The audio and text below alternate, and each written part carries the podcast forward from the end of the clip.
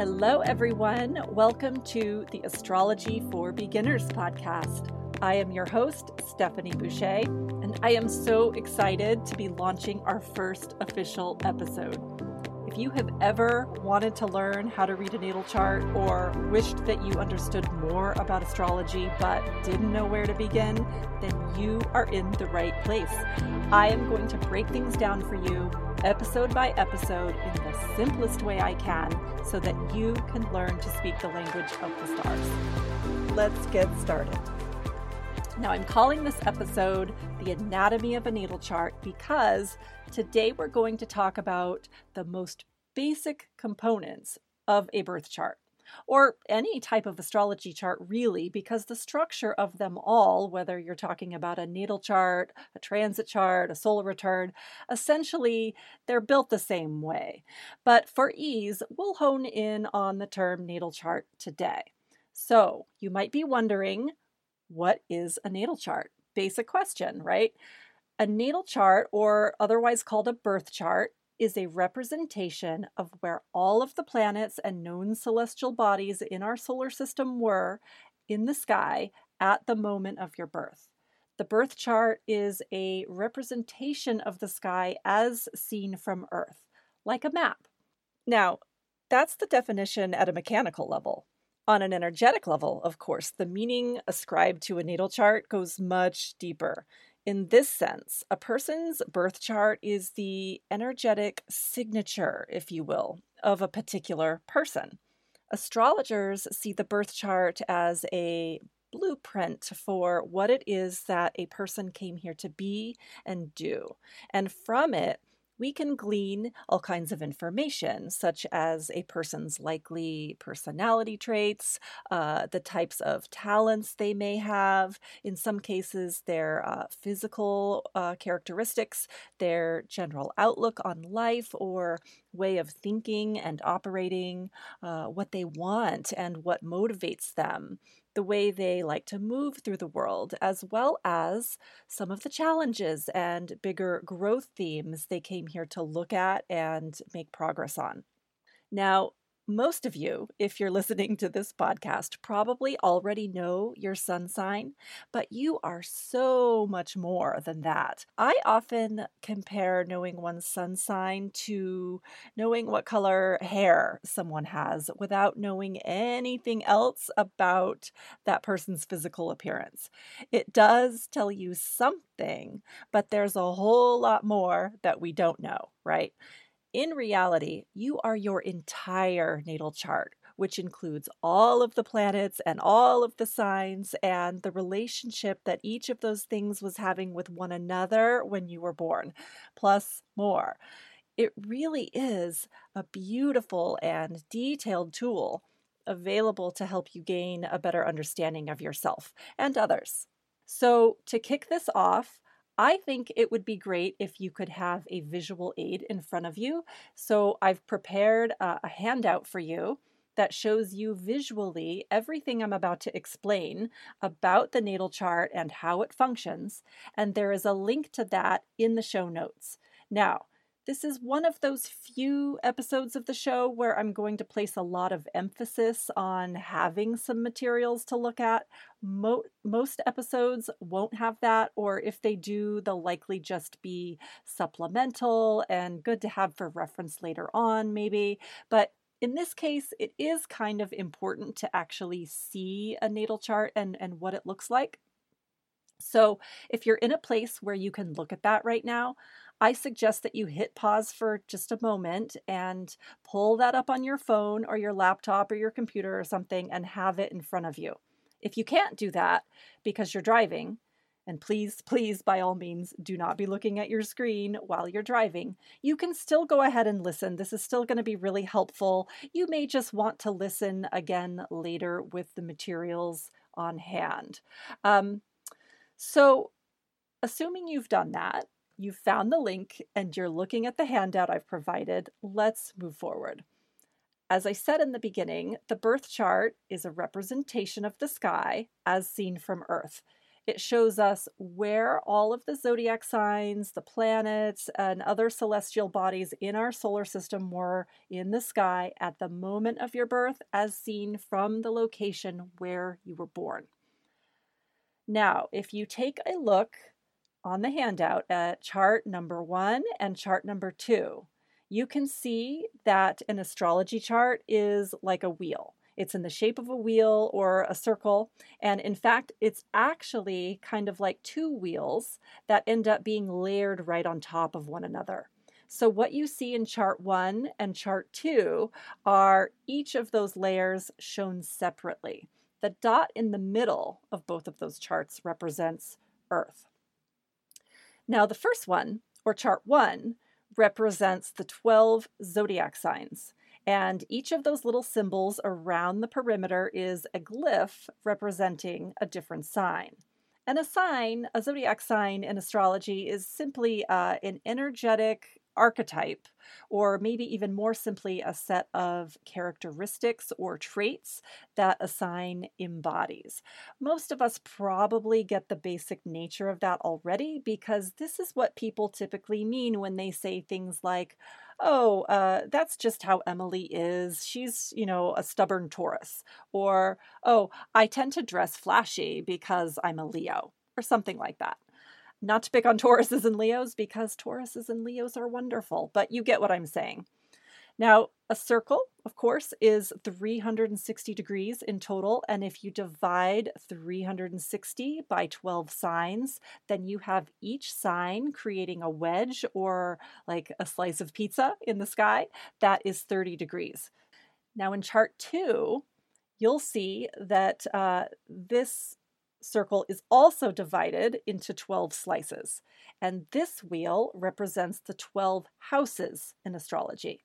And each of the 12 houses represents a different part of your life or a different function in your life. Like, say, your home life, uh, which is represented by house four, versus your career, which is represented by house 10, exactly opposite house four. You know, not an accident because people often are trying to balance, you know, home versus career, right?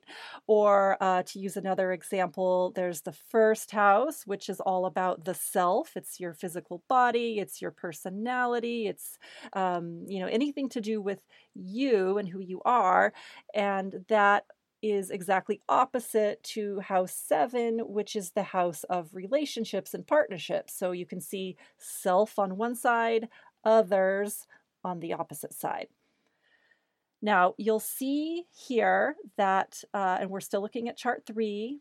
Now you'll see here that the numbering of the houses begins on the left-hand side of the chart near the middle, and then the numbers move counterclockwise around the wheel. This order of the houses always remains the same. The first house is always in this location on the chart, or in the sky rather, and it's always going to follow this counterclockwise order. The zodiac wheel, on the other hand, is always rotating. So let's now look at chart three, because here is where you see the first two charts smooshed together or layered on top of one another. You can see the wheel with the signs and their symbols on the outside of the circle and the houses on the inside. Now, I want you to imagine that the outside ring with the signs is like a dial. Now imagine if you could grasp it in your hand and start turning it clockwise. That is what the signs are doing in the sky all the time.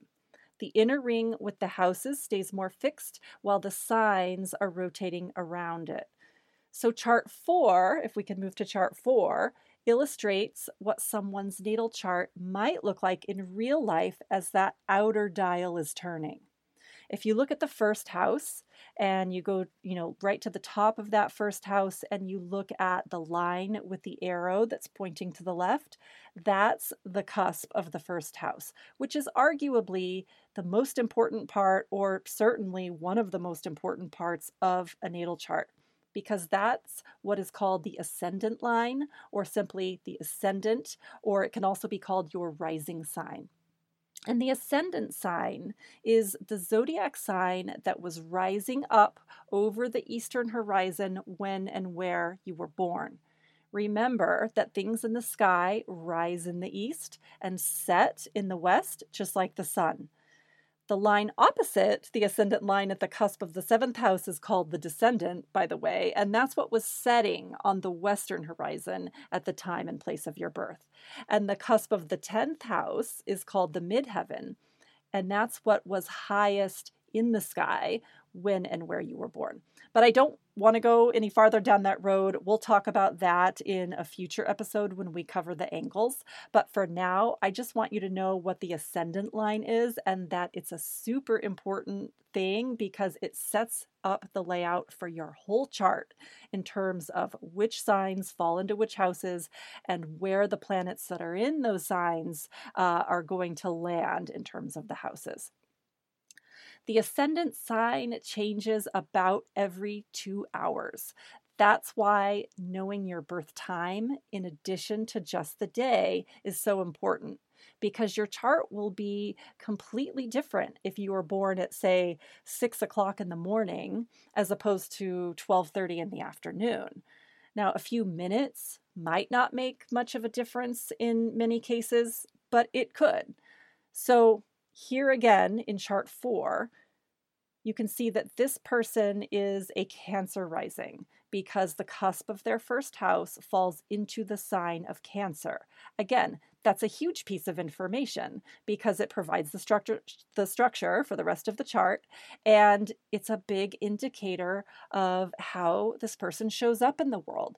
Most people when they interact with you in day to day life, tend to see you as your rising sign rather than your sun sign, even though your sun sign is what most people talk about. Uh, your rising sign is how you are likeliest to show up in the world.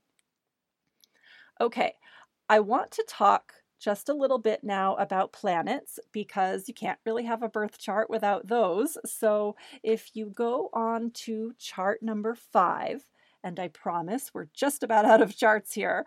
Uh, this is the last one we're going to cover. I have created a very simplistic sample birth chart with some planets in it. Actually, I think it has all the planets in it. Uh, now, we're not going to talk about all the planets today and what each of them means or does specifically or how they can form aspects with one another. For today, I just want you to take a look and see how they can show up in an actual natal chart and what in you know hopefully get an understanding of what the most basic function of a planet in a birth chart is. Essentially planets give us information about the types of things that are going to be showing up for a person in a particular part of their lives uh, in other words, the house it's in, and also how they will be going about doing that thing. In other words, the sign that it's in. So the planet, to kind of recap, indicates what is going to be happening or what is happening. The house it's in is where in your life the thing is happening. And the sign it's in is how it's happening or the, the flavor with which you're going to go about doing that thing. I think we need an example uh, and using this chart again, I can see that the planet Mars, which is uh, symbolized with the glyph you'd also recognize as being the symbol for male. It's the circle with the arrow coming um, kind of out over the top uh, right of it. Uh, it's in the 12th house in the sign of Gemini. And in this version here, it kind of looks like it could almost be in Cancer, but I remember from the calculator I used that it is still, in fact, in Gemini. So, the 12th house in astrology, it's kind of a fuzzy place and one of the more difficult houses to describe, but it's generally a place that represents solitude or anything hidden or behind the scenes. Spirituality can fall there because the spirit world and our connection to the divine is hidden from view. Uh, it's not tangible. Secrets can fall there too, because of course those are hidden. It can also make things that are in the 12th house feel hidden or hard to access. Uh, but Solitude or alone time is a pretty solid association in my observations, so I'm going to make things simple and follow that train of thought. Um, now, Mars is the planet of action, of initiation.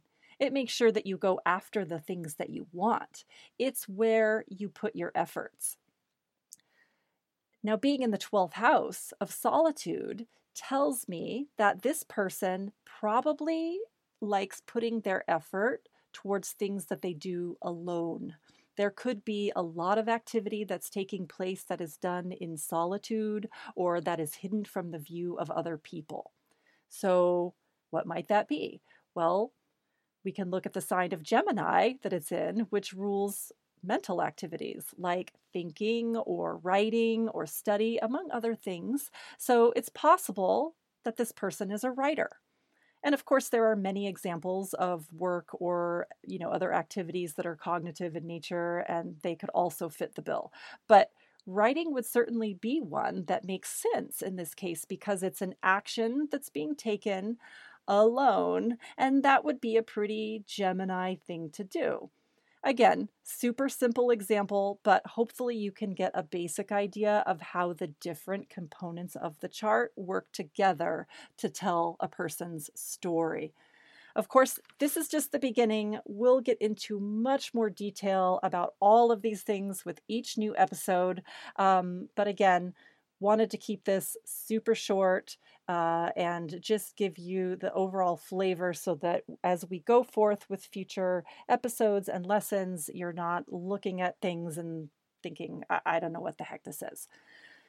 So, that about covers things today. Uh, I do just want to point out that there is a chart six that shows you uh, another wheel illustrating the planets and which signs and houses naturally fall under their rulership or domain.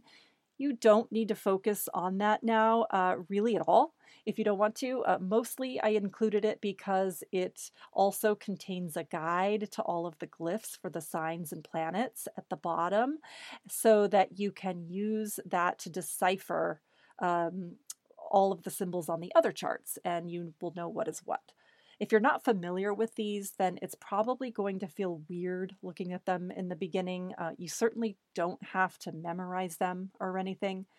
But as you continue along, they'll just become like second nature and you will start to recognize them on sight, which will ultimately make things much easier. Okay, that is all for this episode. Thank you so much for joining me, and I hope that you will come back for the next one. I have so much more to share, and I can't wait to share it all with you. See you next time.